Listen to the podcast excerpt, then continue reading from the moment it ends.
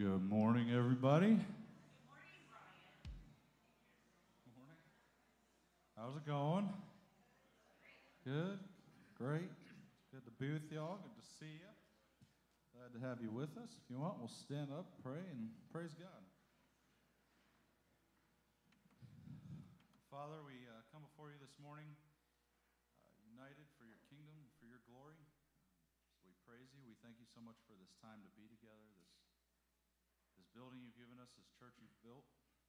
So we just pray as we praise you this morning, as we hear your words, that we grow closer to you, closer to each other, and it's just a great morning for you and your glory, God.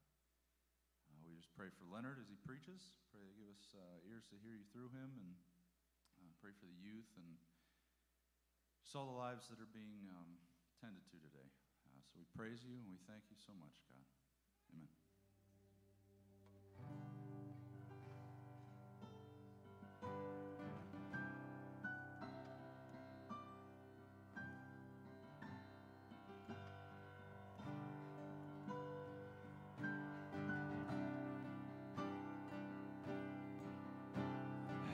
Tried in vain 1,000 ways, my fears to quell, my hopes to raise, but what I need, your word is said, is ever only Jesus.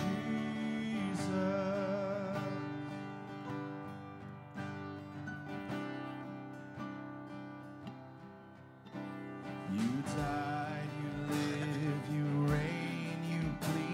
There's love in all your words and deeds. This weary heart finds all it needs in ever only Jesus. I want to know you, Jesus, my Lord.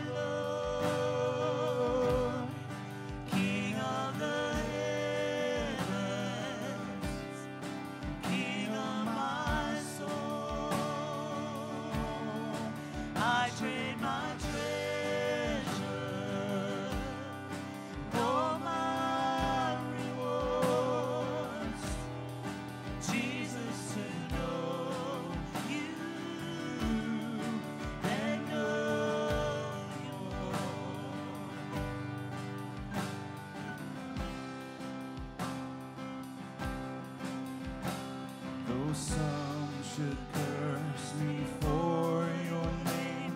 I have no fear, I have no shame. You stand with me for all my days, my ever only Jesus.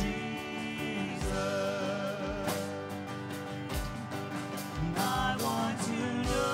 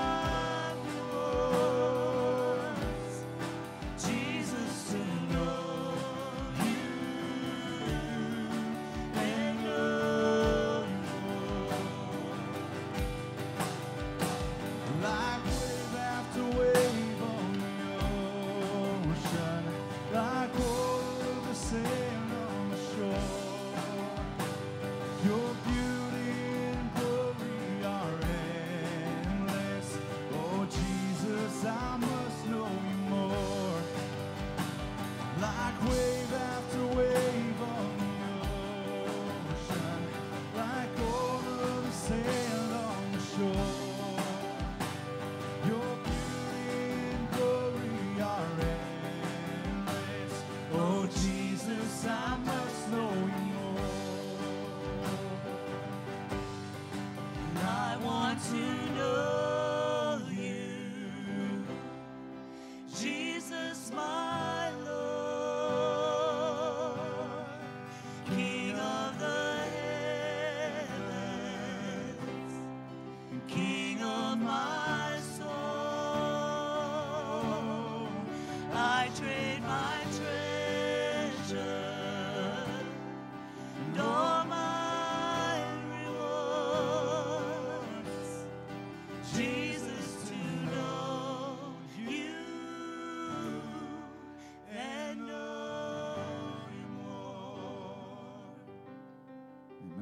be seated. Kids are dismissed.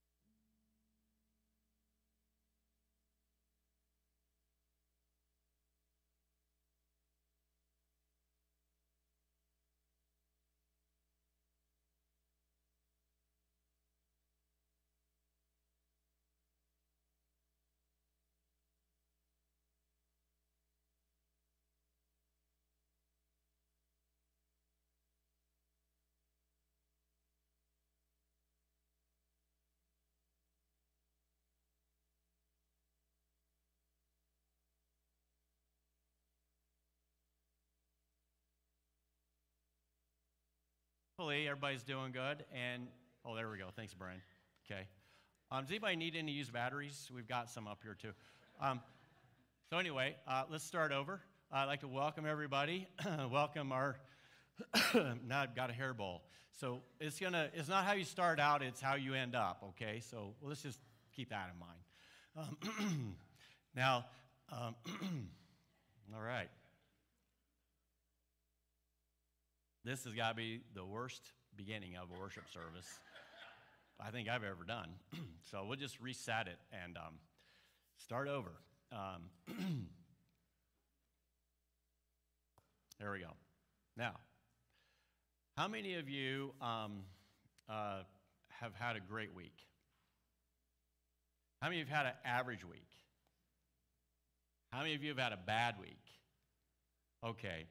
Well, this message is for all the above, because I know we are going into rocky territory whenever we come out of the pandemic and into the unknown and trying to redefine what the world is supposed to look like.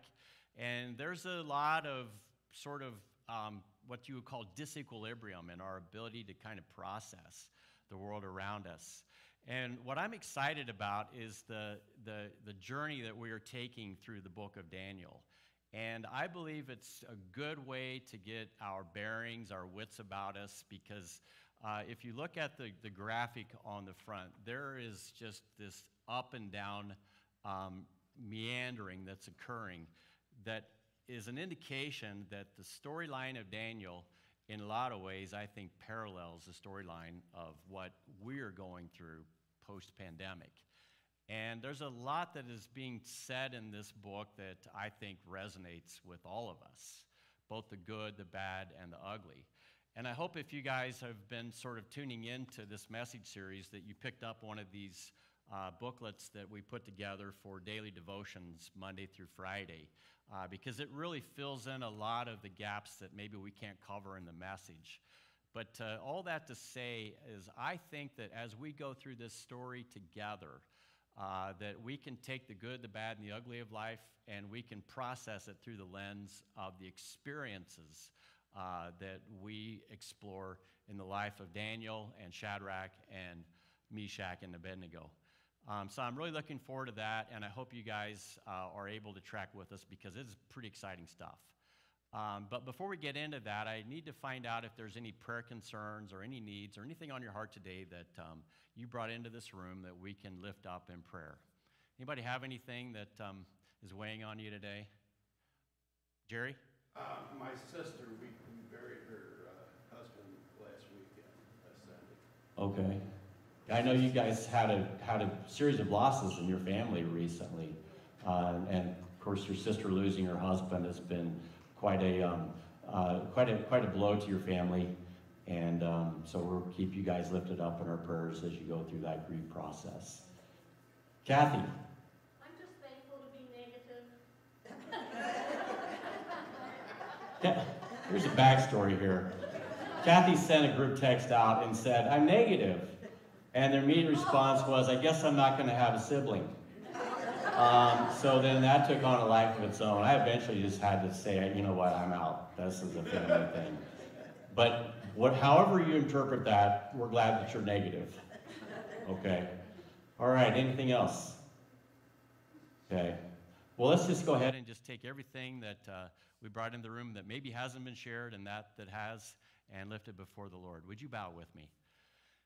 Our Lord Jesus, you know that the world that we live in is very messy, and even our own lives, as we think about the things that we try to control versus the things that seem out of control, and all of the ways that the day in the course of its unfolding just emotionally can be up and down for any one of us. And yet we know that you are our stable center. And we gather for worship because we derive from you as the source of everything that we need for life, the strength and the courage and the wisdom to be able to face each day knowing that we don't face it alone, but we trust that you are here with us, alongside us, and oftentimes leading us through things, because you are that kind of a God where you are immersed in the mess. And because of that, we are grateful as we gather. We trust that in the past week, in the things that we've done well and right, and the things where maybe we've stepped out of line, and everything in between, your grace is sufficient. But your truth also is the enabling reality that helps us to navigate what we need to sort out, what we need to follow, what we need to trust, and what we need to let go of. And all of those things we know, Father, are at room. As you are trying to help us to become Christ-like in being remade and transformed and renewed into his image. And that is a very tall order. But we trust that whenever we lose a loved one, when we suffer with an illness or even cancer, when we are in a place of desperation, that you are there and you have this incredible way of working things together for your good, Lord, and for your purpose. And we don't fully understand that mystery, but we do know that as we navigate through life, if we are following you, that you have our backs. And we are so grateful as we can place confidence in who you are, who you claim to be, who you promise that you are to us, and what you promise you will do for us. So, Father, help us to grasp those things as we take them out of this room and into the everyday. Lord, I pray that the words that I say would be a reflection of what your will and your purpose is for everyone in the room. I pray, Father, that you give us the wisdom that we need as a church to move forward into the road ahead in a way that we're the influencers rather than those retreating from. And as we go through the book of Daniel, Father, I pray that you would bless it. Bless our engagement with it. Bless the weekly guidance that we get devotionally. Help us as a church to be aligned with your purpose of the moment as we tune into Daniel. And Father, just as we lift up those who are hurting, those who are grieving, those who haven't even been mentioned but are clearly fixated in our minds, I just pray that you would pastorally be the good shepherd that those families need. And for encouragement, Lord, I pray that those who are struggling with just the despair of the moment, that they would find their hearts lifted up and encouraged in you, Lord. And we pray, Holy Spirit, that you would speak to us that timely word, whether it is a word of encouragement or correction or rebuke, of just putting us on the right path. Help us to be open to that. And as we're being remade in all of these ways, Father, as a church and as a people, as families, as individuals, help us to pray together now our Lord's Prayer. Would you pray with me now? Our Father, who art in heaven, hallowed be thy name. Thy kingdom come, thy will be done, on earth as it is in heaven. Give us this day our daily bread, and forgive us of our debts, as we forgive our debtors. And lead us not into temptation, but deliver us from evil. For thine is the kingdom, and the power, and the glory forever. Amen. All right, well, if you have been following along in the book of Daniel, you know that we are on chapter 2, and we're just going to go up through chapter 7. There's actually more chapters ahead, up to 12. But for our purposes, we're just going to look at 7 chapters in 7 weeks. So it's kind of strap yourself in and hang on for the ride, because there's a lot to cover. So as we get into it, let's just pick up there if you have a Bible, if you have a Bible app or anything that you can follow along with, please feel free. But as it opens up in this chapter, it's sort of like assuming that Daniel and his cohorts are really at the mercy of the power of the Babylonian Empire. And in the telling of the story, it has a sense of the turning of the tables from the most powerful empire ruler actually being affected and influenced by young men that are ages 15 to 17, 18 years of age. And how does something like that happen, where a world power and its very dominant ruler finds himself subject to the influence of four young men? Well, I think that that's our story in many ways, because we feel like we are the Daniels versus the Goliath. We feel like we are overwhelmed by the things that are happening in the world around us. And we wonder, is there a force greater than those forces that we can, well, we can draw from? And we're going to see that in this story. So here we go. In the second year of the reign of Nebuchadnezzar, Nebuchadnezzar had a dream, and his spirit was troubled, and his sleep left him. Then the king commanded that the magicians, the enchanters, the sorcerers, and the Chaldeans be summoned to tell the king his dream. So they came in and they stood before the king, and the king said to them, "I had a dream, and my spirit is troubled to know the dream." Then the Chaldean said to the king in Aramaic, "O king, live forever. Tell your servants the dream, and we will show you the interpretation." So we're going to stop right there for just a second and just kind of put together what's happening.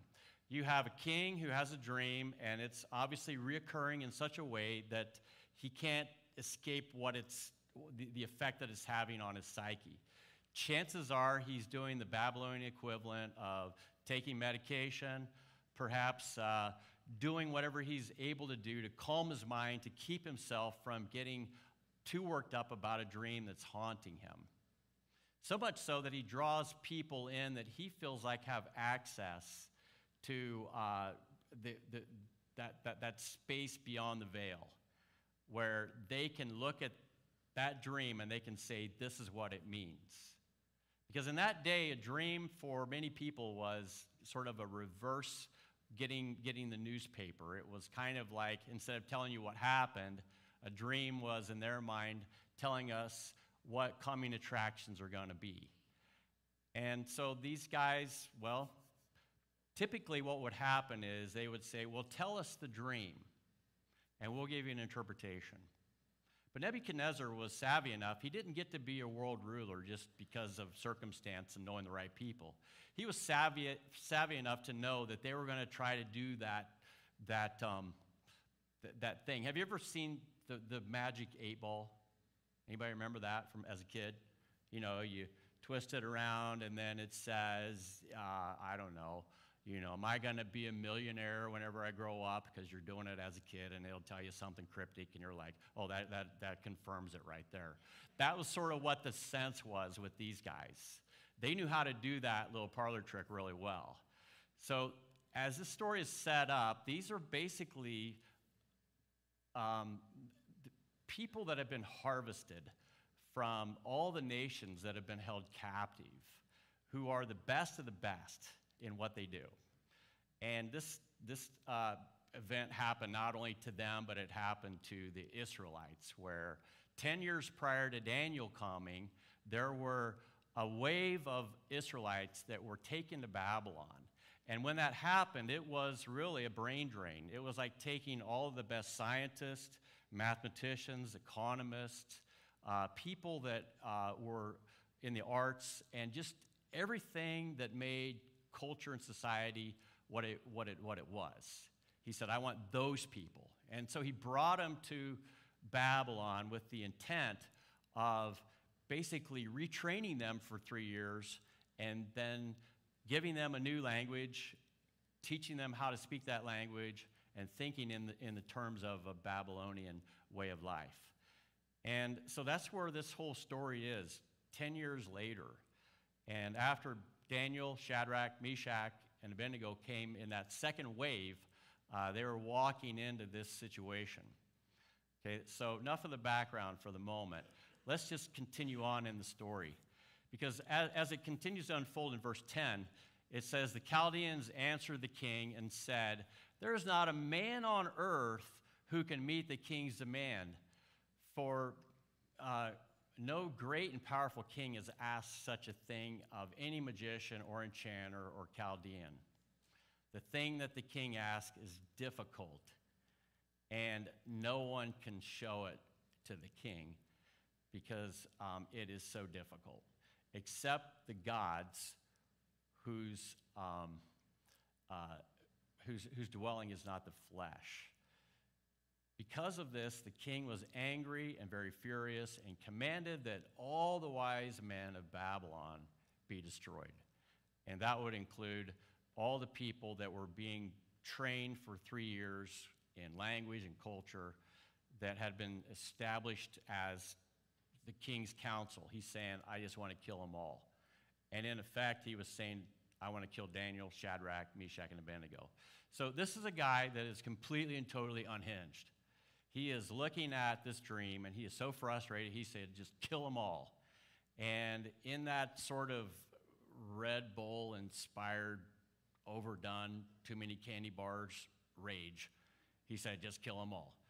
So the decree went out, and the wise men were about to be killed, and they sought Daniel and his companions to kill them as well. Then Daniel replied, and this is, I'm just going to push the pause button here in the story. Because put yourself in Daniel's shoes. You know the king is just completely and totally out of his mind. Can you imagine being ruled by a ruler that's completely and totally just not with the program? And as that's happening, they're thinking, run for your lives, because we don't know when Armageddon is going to end. Because he can be very happy one minute, and the next minute, it's off with your head. And Daniel's fully aware of the instability of this king. And yet the response is very intriguing, because he replied with prudence and discretion to Arioch, who's basically the guy overseeing this program of retraining all of these bright people. And he said to him, who had gone out to kill the wise men of Babylon, because Arioch's he's just beside himself. I mean, so he's gone through basically 3 years of training of these individuals. He's invested all of his capacities up to that point, and he's kind of downloaded that into their reprogramming, and his trust is that the king is going to be thrilled about the outcome. So he's not very happy about this either. And as he is discussing this with Daniel, the one thing that he has seen emerge in this 3 year time is that Daniel and the guys who are with him, they're kind of above average. They have this sense of presence that is unlike any other nation. These are people that are grounded in something that, well, he noticed. And he's actually been influenced by Daniel as he has sought to be the influencer of Daniel. And when Daniel responds, he draws from something that has nothing to do with the world that they are living in. He draws from a reality that says, I am in control. And what is that reality? And are you able to draw from that reality? Because I honestly believe that we go through a lot of things where on the visual surface level, we're like, I don't see how this math is going to play out. But the Christian life is a life that says, I am learning to trust that day in and day out, moment in and moment out, I'm asking God to guide me, to lead me, to show me. And I would say, and I confessed this to my daughter yesterday. I said, you know, you three guys, the one thing that I don't think I've done as well as I would like to have, and that is showing you the art, not the information, and not just the behavior of a family that we hope brings blessing, but the art of trusting the Lord in the day-to-day, in the challenges of the moment. Because in a lot of ways, in my role as father, I was like, they don't need to see all that stuff. Because I'm here to kind of protect them from it. But as I see them go out, I recognize that they are not fully calibrated in their spirit to go through life asking God moment by moment to help them as things come up in real time. And maybe, you know, I can atone for those sins, if you want to call it that, by just helping people as things unfold on the road ahead to understand that our faith isn't just about getting all the information right. The information is actually there to show you how to relate to a God who says, I'm here for you. And I have to believe that in that 10-year period of time, when Daniel and the others were little kids, and they knew that the best of the best had already been hauled off, that there were people that were left who said, we need to show you the art of trusting God in the day in and day out, to see with eyes that recognize the blessings of every moment of every day that are in front of us, to name them and to give thanks, but to also know when things come at you sideways that you never saw coming, that you can lean into that God and trust that God is able to lead you through it. And I hope you guys, if you're not on that track of trusting God in that way, are willing to say, yes, I'm ready to leave this place and ask God about that thing or that problem, or as it unfolds this week, that difficulty. Ask him to help me, and then trust that he will. And for others of you, I know you're on that track, and you're just saying, how can I trust God even more? How can I see him even more? And then there are others who say, I've learned that,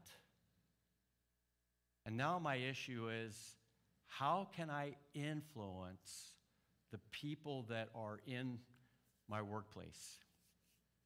Now, my daughter has a unique challenge where she's working at Dick's Sporting Goods, because there probably is maybe one Christian in her team there. And there's a lot of thinking and a lot of behavior that just doesn't make sense to her as a Christian. And at times she's very frustrated, like she just wants to no longer be there. And her boss especially is somebody that just likes to bring all of his own. He wants the team to be his family, his church. He kind of crosses boundaries between the personal and the professional in ways that make Maya very uncomfortable. And I asked her, I said, I know you're just frustrated. And I know that there's a part of you that says, I would just like to be in a place where people think like I think. But I asked her, I said, but how often have you looked at that person, not on the social plane of what you see, but rather through the lens of what God sees, through the kingdom eyes? And that person that you're struggling with is actually a lost soul. How often have you prayed for them? How often have you asked the Lord to show himself to him? And this is why I think Daniel is so important, because truly we are living in a time when we thought that the world was, you know, hopefully going to move into a better direction, only to find it going further off the rails. And some of us, when we were younger, thought that Christianity would actually have a stronger foothold instead of an increasingly diminishing foothold. And some of us thought we could even win the culture wars. But if I could just show you a graphic real quick at the bottom of the thing. Church attendance has been in decline since the 60s. And basically what that signals to us is this is no longer a culture that has God front and center. This is a culture that is trying to define a way of life and a way of relating to one another where God has no place. And you don't have to go very far to see that in entertainment, in the workplace, even as we think about how we relate to one another without God. Babylon has definitely won the culture war. But the question for the church is, what does God want us to do about that? Is it recapture America? Or is it be the people in exile, like Daniel, Shadrach, and Meshach, and Abednego, who are influencing places because we are drawing from a source that isn't of this world? So when Daniel replies with prudence and discretion to Arioch, he's not getting all in his head about the prospect of death. He's thinking, God, what do we do here? What do we need to do here? This is a dilemma. We got an unhinged king, and people are going to die. And so he says to the king's guard, why is this thing so urgent? And then Arioch made the matter known to Daniel, and Daniel went in and requested right at the moment the king to appoint him a time that he might show the interpretation of the king. Now, if you look at the front of this, it says this is a roadmap for how godly people live in a godless culture. And what Daniel is showing us is how to do that. Because we're trying to be godly people, living in a godless culture, and we really don't know what to do. A lot of us would just say, I just like to retreat from it. I just like to retreat in a community of people who are like me. But Daniel's saying, it's probably not going to happen. You're probably going to live a life in exile where you are somewhat disconnected from that ideal vision of where you'd like to be, but it's not on accident. God is allowing us to be in the place where we're at, called to do the thing that we're called to do, because his hope is we will learn to not only trust him in the day in and day out, bring him into our challenges and also recognize his blessings, but we will see the people that he has placed in our path as those who need the Lord. And Daniel had that vision. And so he created goodwill with Arioch, and he said, you know what? I appreciate you coming in, being so candid about the situation. I need to talk to the king now. Here's the second thing that Daniel's doing that I think we have to pay attention to. And that is, have you ever had something happen to you that was, well, it was disconcerting. It was making you wring your hands. You were saying to yourself, oh, man, this is bad. We got to talk about this. So-and-so is saying that this is the decree, and I don't know what to make of it. And you kind of get caught up in this little dither that you involve other people socially and relationally. You know what Daniel said? I'm just going to go talk to the source.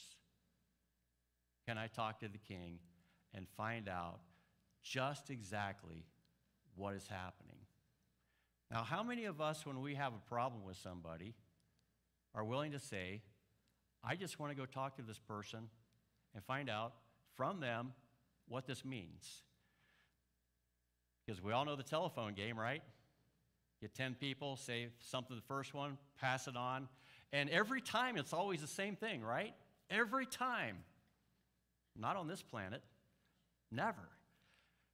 And Daniel said, I don't know what's going on. I'm going to ask the king. And a believer says, I don't know what is going on. I'm going to talk to that person. And some of you may be saying, I don't have the courage to talk to that person. But where did Daniel get his courage? Because mind you, he's not very old. He's probably maybe 18 by this time. And he's requesting a word with the ruler of the empire, who doesn't talk to just anybody. Where does the courage come from when you need to talk to somebody and you are scared to death? From the one who says, I can do all things through Christ Jesus, who strengthens me. I don't know how many times I've repeated that prayer, even white-knuckled it, walked into conversations that I honestly was very apprehensive about and found that God showed up. It's almost like God flexes when we are at our weakest. Like, he likes that. And even whenever we come to faith, he basically says, you've come to a place in your life where you recognize you need me. It's a weakened position for sure.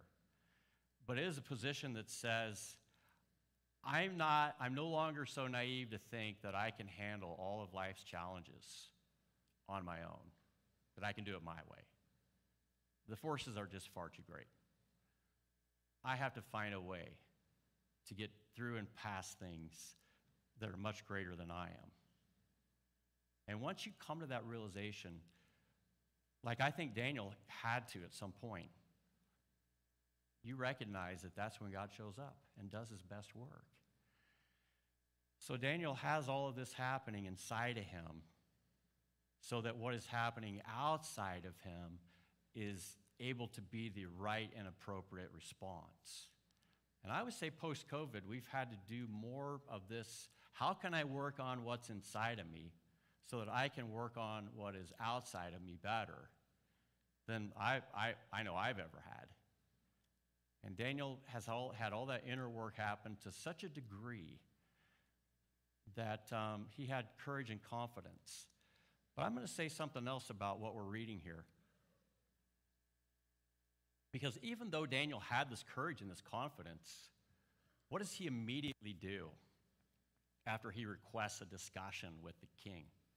He goes back to a small group, that small community of people that he is consistently connected to, and that happens to be these three guys who share the same view of life, who have the same God, who recognize the same struggles, who are a safe place for him to say, hey, this is going on. And I'll tell you, there's nothing like having a circle of people that you can be candid with when you're struggling. And I think the church is, by design, supposed to be a safe place where we don't talk about one another behind one another's back. We don't exploit one another. We don't try to do things that would cause us to be defensive, but rather we show genuine and sincere and authentic Christian love. And I think when we meet in community and we recognize that, hey, we're all broken, we're all struggling, we're all going through things in life that we wouldn't tell people out there, but I know I can tell you. And I know that if I tell you, I can trust you not to use that against me later on, or you will use that in some way that will be threatening. But I can tell you in a way that says, hey, we're all in this together. We're all going to land in the same place way down the road. We got to work with each other. And there's something liberating about that, isn't there? There's something about knowing that it's not just you versus the world, or even you and God versus the world, but on the vertical plane, there is you and God, and on the horizontal plane, there's a community of people that are supporting you. I don't think Daniel could have really gone through this alone very, very easily at all. I don't even know what the story would look like without his small group. And I really don't know what your story looks like, because I do know this. If people don't get connected in church and relationship, in good relationships, healthy relationships, authentic relationships, they don't stick around. That's just the bottom line. They don't stick around. They don't become us. And us happens not in this room, but out there. Serving, gathering, sharing, building up, praying for one another. That's a successful church. And Daniel's just kind of showing us. I don't know if he realized all this was happening as it was unfolding. He's just doing instinctively what we have to tell ourselves, hey, we should be doing that. Well, here we go. He talks to them about it, and they said, well, as you read the text, Daniel's concerned about everybody, his companions, his co-workers, Nebuchadnezzar. He's being very proactive here. And as he shares this with them, he tells them to seek mercy from the God of heaven concerning this mystery, so that Daniel and his companions might not be destroyed with the rest of the men of Babylon. Then the mystery was revealed to Daniel in a vision of the night, and then Daniel blessed the God of heaven. And if you read that blessing, because there's a lot here, we're not going to be able to tackle it all in our time. Basically, Daniel is saying, "Thank you, Lord, for giving me that interpretation of Nebuchadnezzar's vision, because I couldn't do it without you." And again, to underscore the point, how many of us go through life day in and day out, big challenges, little challenges, things that just ask God to come into this. And Daniel trusted that God would help him, and he did. But he did that in a community that said, be praying about this. And I think strong prayers happen when we pray in community with one another. Well, let's unfold this even farther, because Daniel's gone to his friends, and now he's going to the king. So let's just go on to the next slide if we can, and look at on verse 24, we pick it up.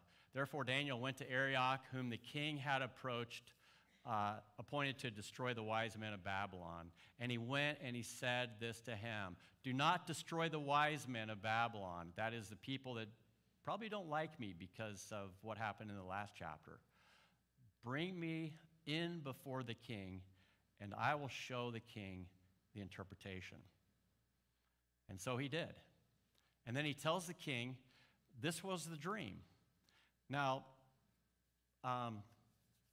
we will tell the king its interpretation. "You, O king, the king of kings, to whom the God of heaven has given the kingdom, the power, and the might, and the glory, and into whose hand he has given wherever they dwell, the children of men, the beasts of the field, and the herds of heaven, the birds of heaven." It's just been a good day, guys. "Making you rule over them all, you are the head of gold. And the days of those kings of the kings that God of heaven will set up, a kingdom that shall never be destroyed, nor shall the kingdom be left to another people.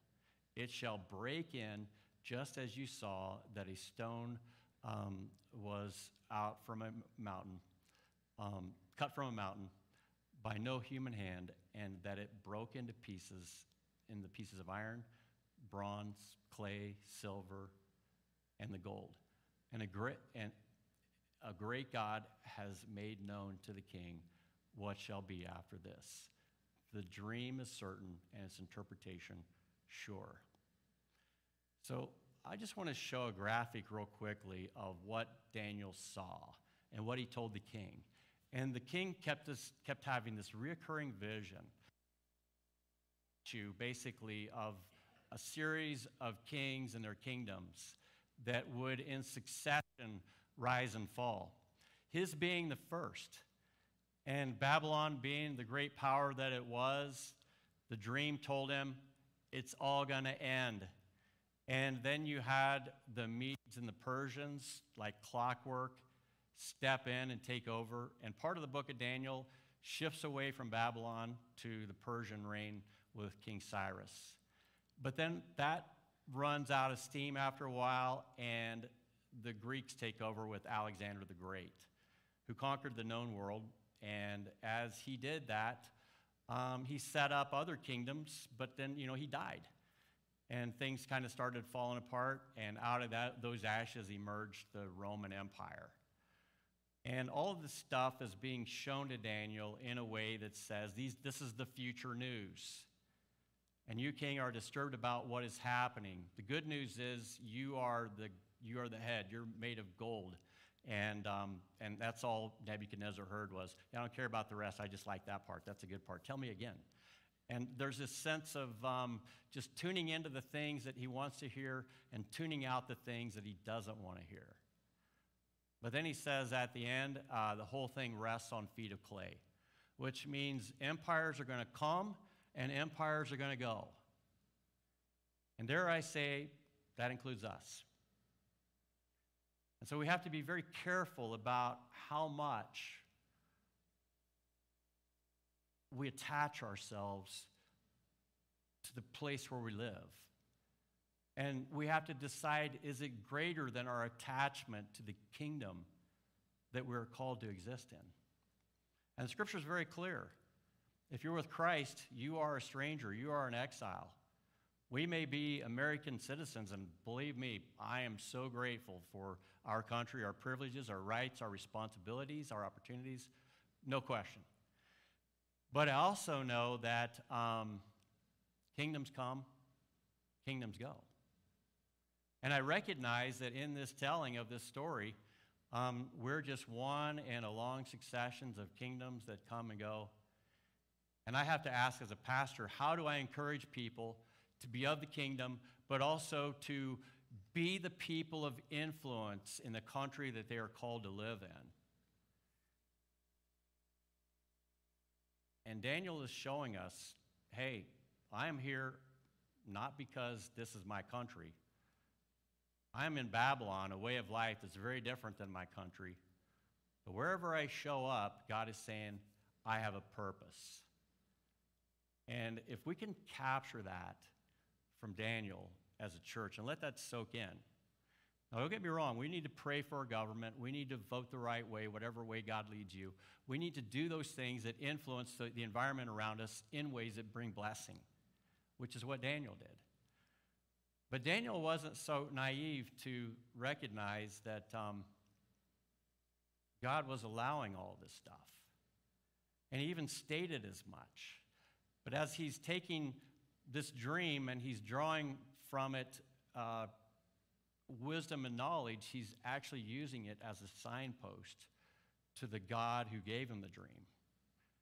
And Nebuchadnezzar kind of wakes up to that, but we also see he's sort of like, yeah, that was cool, but on to the next thing. Daniel, though, has got a different background here. He could have said, I'm going to leverage this so that we can get back into power. Hey, if we co-opt the Babylonian ruler, and we get our brain talent back in place, we could actually take over them, take over the empire, and we could possibly get our country back. I mean, could you imagine? I mean, that probably was part of his thought. But Daniel recognized something, and I'm going to ask if you can go back to Jeremiah. In Jeremiah 29, which is simultaneous to what's happening here, Jeremiah actually is writing where there were people who were living in the wake of the brain drain. And they were saying, you know what, we've got to find a way to get our people back and get our country back and get these Babylonians out of here. And in Jeremiah 28, there was a prophet named Hananiah who was saying, God is going to do exactly that. He's going to take the Babylonians down. He's going to give us back the country, and life is going to be what it was in 1950, or their version of it. And Jeremiah calls them out and says, that's not true. That is not true. You are a false prophet. And that's not what they wanted to hear. They wanted to hear a prophet who says, you're going to get your country back. And Jeremiah said, no, you're not. You're not going to see your country. In your lifetime, it's gone. God's taking us all to Babylon. And he says in Babylon, that way of life that's controlled by people that do not know God, who sometimes are out of their mind, that place, that's where you're going to live. But while you're there, do this. Plant gardens, eat the food they produce, marry and have lots of children. Don't just dissolve into nothing as you're taken into exile. Then find spouses so that you may have many grandchildren. Multiply. Keep the line of David going. Do not dwindle away, and work for the peace and the prosperity of the city where I sent you. And this is one of those things where, well, this is a bitter pill, because he goes on to say in these verses, they're going to be there for 70 years, and as you're there, I'm going to, well, if you follow me, you turn away from foreign gods, I will prosper you.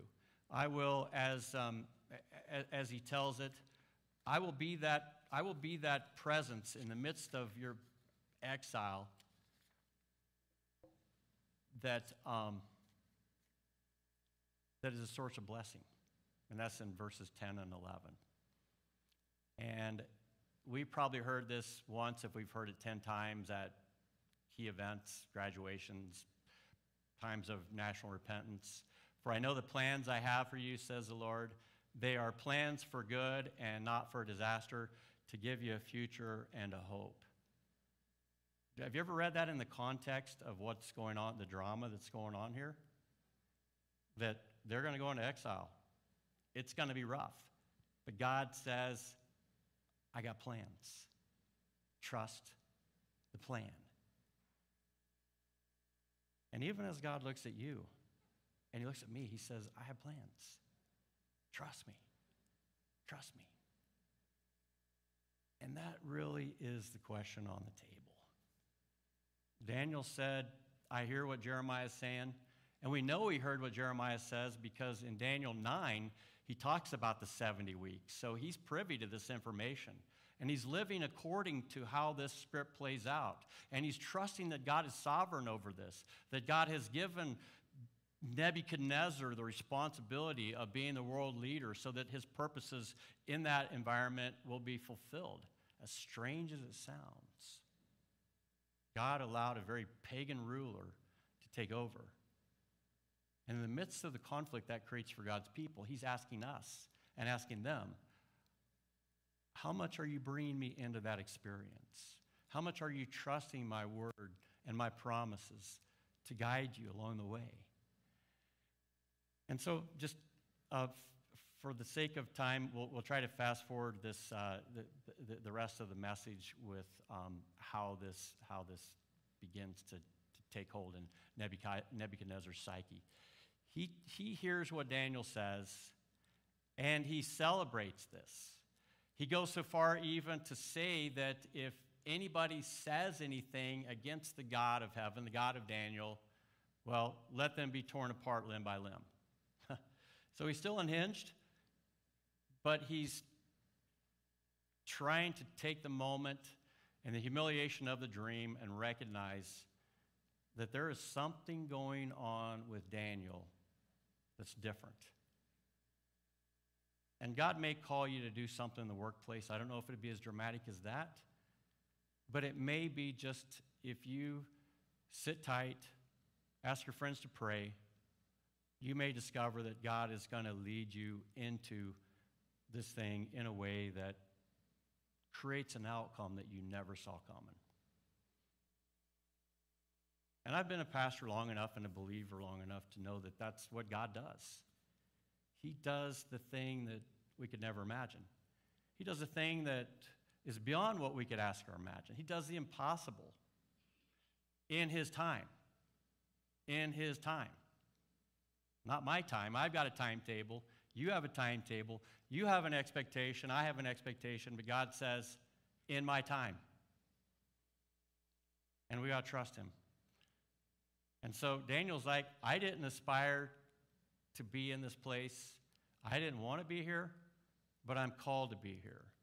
If I'm called to be here, I'm trusting that God will give me what I need along the way. So I honestly believe that's the way calling works.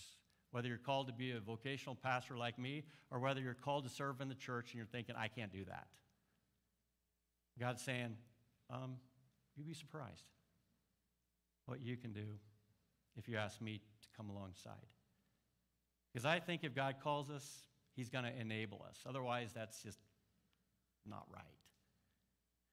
And if God enables us, then he's going to put in front of us ways that we can serve him and bring glory to him.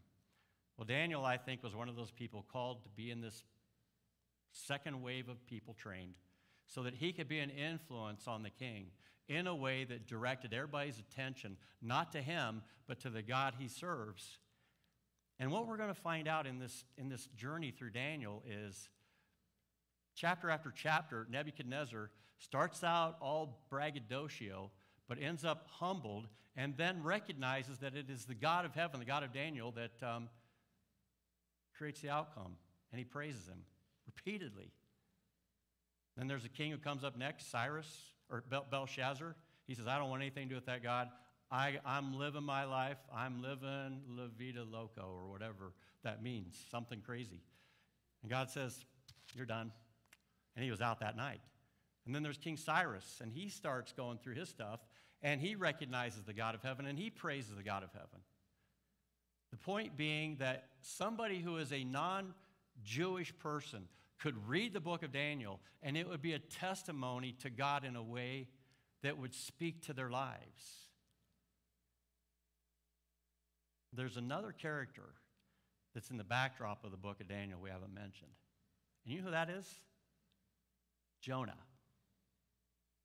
Jonah. You remember Jonah the prophet? He's mentioned, I think, in 2 Kings, but he's also mentioned in the book of Jonah. And Jonah said, I'm living my life in peace, even though I know we've got evil people behind the wheel. Hate those guys. And then you know what God says? You need to go talk to them. You need to tell them who I am. And Jonah's like, I don't think so. And God's like, you need to do this. And Jonah says, we hate those people. They are why the world is such a mess. They are why my life is a wreck. And you want me to do what? You want me to go preach to those guys repentance? Are you kidding me? Did I say we hate those people? And God says, you don't understand why I put you here in the first place. And that was to reveal to the world who I am, the God of heaven, and that I want the world to know me, and I want the world to come to a saving knowledge of me. And Jonah goes, and can you imagine preaching a sermon where you're like, I'm preaching the sermon to people I cannot stand, people that disgust me to no end, people that I would just love to see burn in the flames of hell. I mean, that's really his mindset. And he says, you guys better repent. It's not going to end well. And you would think his half-hearted attempt at preaching repentance would yield the same kind of half-hearted response. But the irony was the people were so primed to hear this that from the very top all the way down to the very bottom, everybody said, what you're saying is true, and we need to. And according to the book of Jonah, they did. And then Jonah celebrated, and it was all good.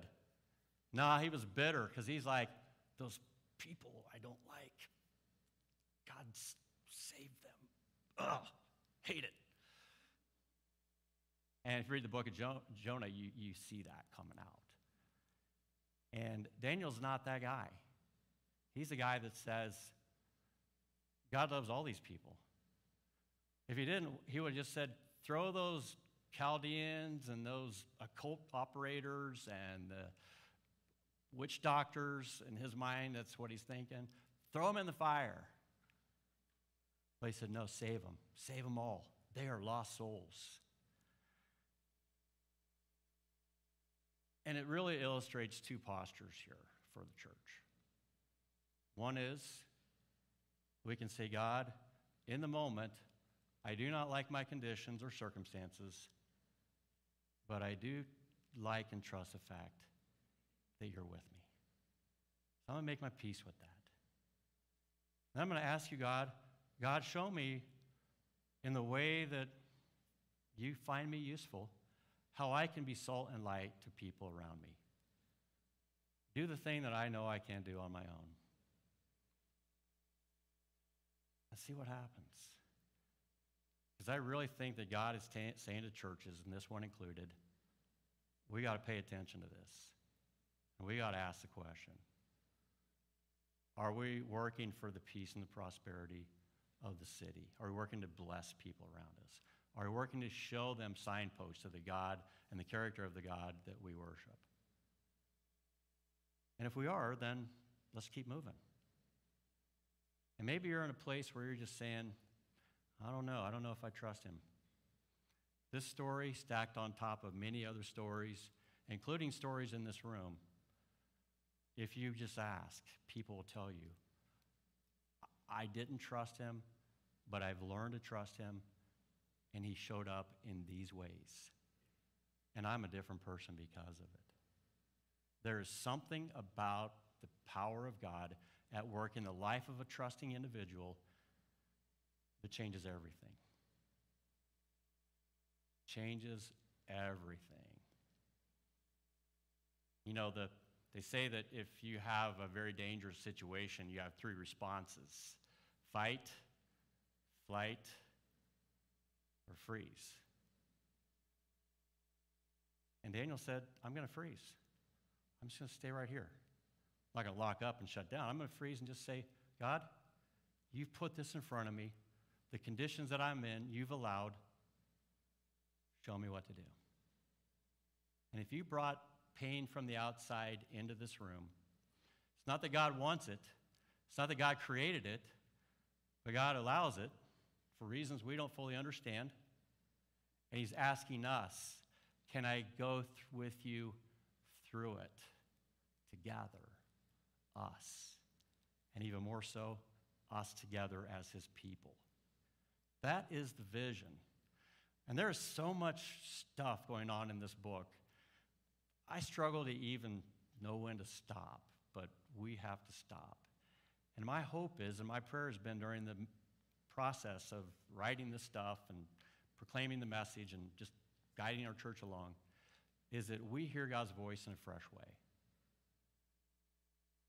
And for every one of us, he has something different to say relative to where he's taking us. And for us collectively, he has a collective sense of, hey, you guys need to do this. And the only thing I'm asking is that we would be attuned to that voice and that we would trust it. Would you bow with me? Lord Jesus, we are grateful that as we gather in this room, we see things that happen not as past history, but as just things that always happen. We find ourselves overwhelmed by circumstances that affect our lives profoundly. And we find ourselves in this room trusting that if there's a word from you to hear, please help me to hear it. And we find ourselves in this moment together with the question, we don't know what's going to happen on the road ahead.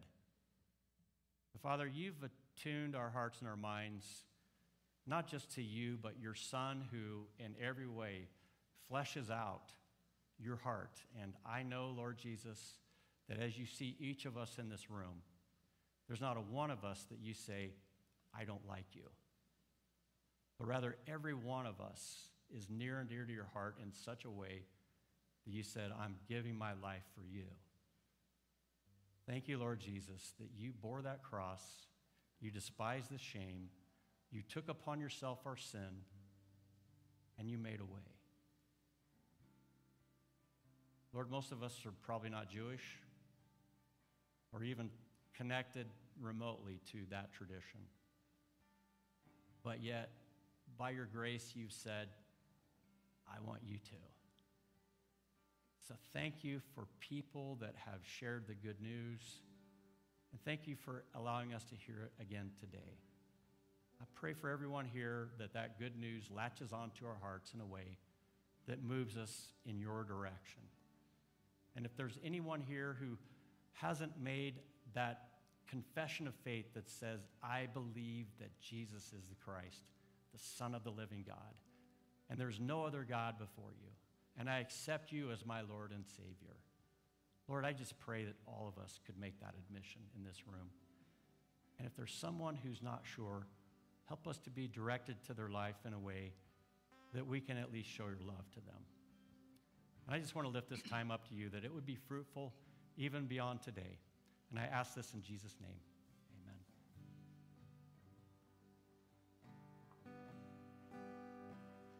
and stand soon.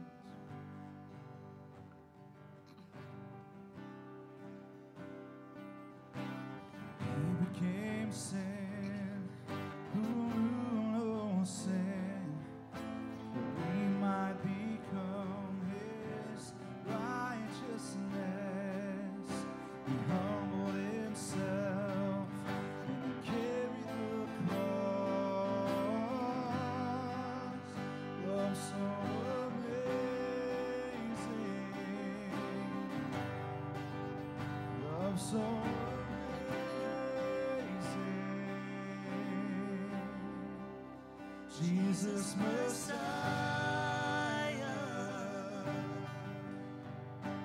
name above all names, blessed Redeemer, Emmanuel, the rescue for sin. The ransom from heaven, Jesus Messiah, Lord of all. His body, the bread, His blood, the wine, broken and poured.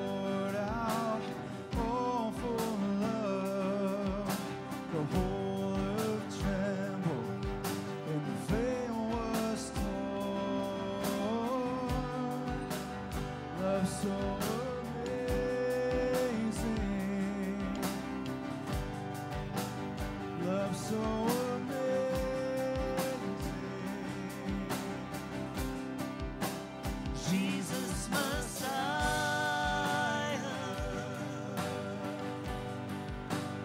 name above all names, blessed Redeemer.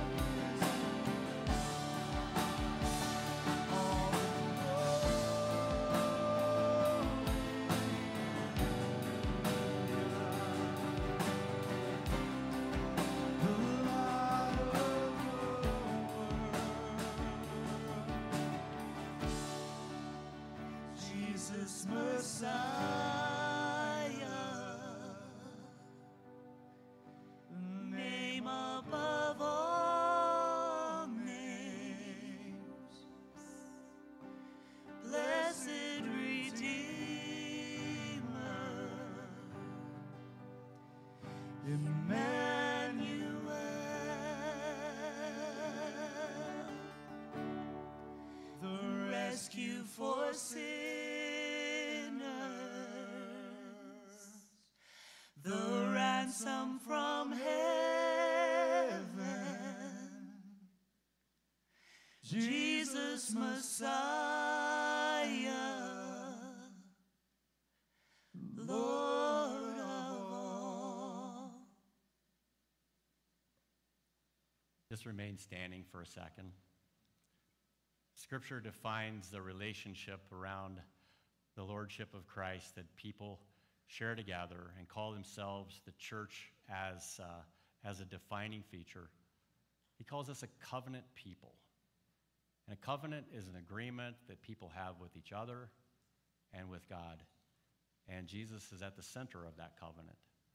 And every week, everything that we do is really just leading up to the celebration of that covenant together, notwithstanding today.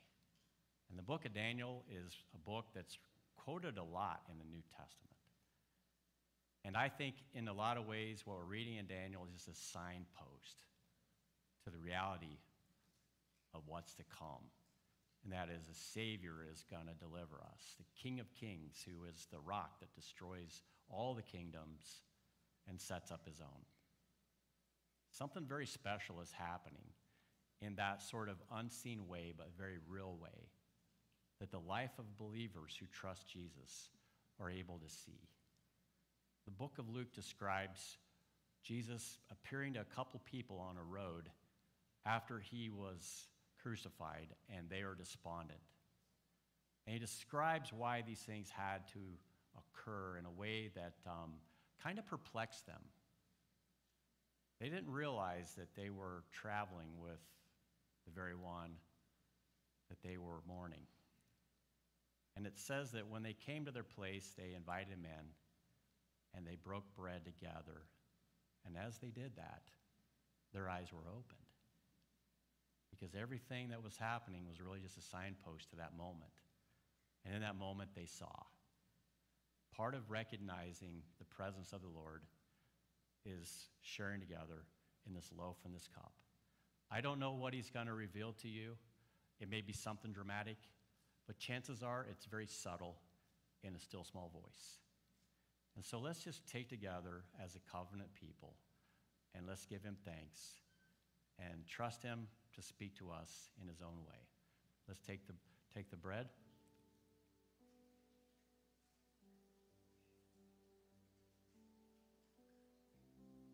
And the cup, and remember him. And I'd ask you to bow with me as we conclude our time together. Lord Jesus, you are the Messiah. You are the King of Kings. You are the Lord of Lords. You are the author of our faith. You are the giver of our salvation. You are the reason why we are here. And our hearts are in a state of surrender right now. We're about to leave this place as a covenant people, trusting that you'll be with us as you promise in that covenantal agreement. And so we thank you, Lord, and we thank you that you've given us a relationship, and the terms of that relational agreement are defined through obedience and through following you and through trusting. And where we break those terms, your grace is sufficient, and your desire is to just draw us in even more. So thank you for the way that you've brought us together and what you've given us to do together in this moment, so that we can leave here strong, not in ourselves, but strong in you, to be an influence for you, and to trust that everybody that you place in our path, well, they're there because you have something for them through us. Thank you, Lord Jesus. May your grace and peace be upon us as a body as we leave today, and we pray this in Jesus' name.